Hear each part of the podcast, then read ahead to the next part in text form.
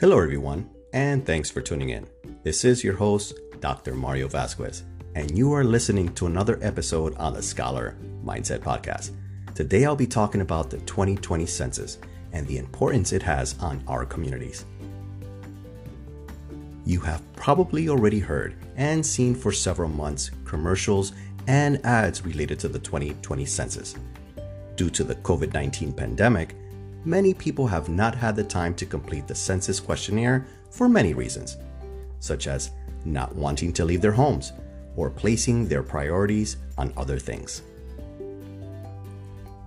As a friendly reminder, I urge you to complete the 2020 census.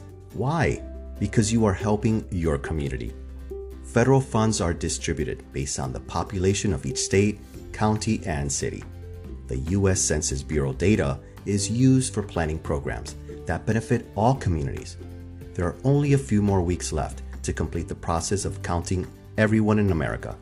You can complete the 2020 Census questionnaire online, over the phone, or by mail. This year, you don't have to leave your home. The U.S. Census Bureau has made it convenient to complete your information online at 2020census.gov. I've already completed it, and it only took me a few minutes. I received a notice in the mail, then another one as a reminder, and I went to 2020census.gov and completed the questionnaire. It's straightforward and convenient to complete. By completing the census questionnaire, you are helping our communities at large. After everyone has been counted, redistricting begins, with allowing states and cities to allocate representation in state legislative and congressional district boundaries. After everyone has been counted, then the U.S. Census Bureau provides the numbers to the federal, state, and local governments for planning. The more people located in particular regions, the more programs and funds can be allocated to those communities. The federal government provides funds to many programs that benefit infants, adults, and seniors. Programs may include, but not limited to, funding Head Start programs, schools, hospitals, roads and bridges, businesses, housing, and emergency preparedness. Other programs included in the education sector include federal Pell Grants, adult education, vocational rehabilitation, teacher grants, career and technical education, special education grants, school lunch programs, and the Safe and Drug Free Schools and Communities grants.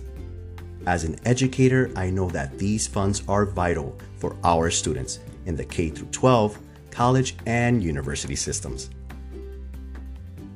Please take a few minutes of your time to complete the 2020 Census questionnaire and share this information with your family and friends.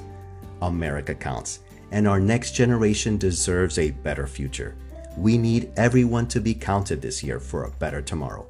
Remember that the census participation is only every 10 years.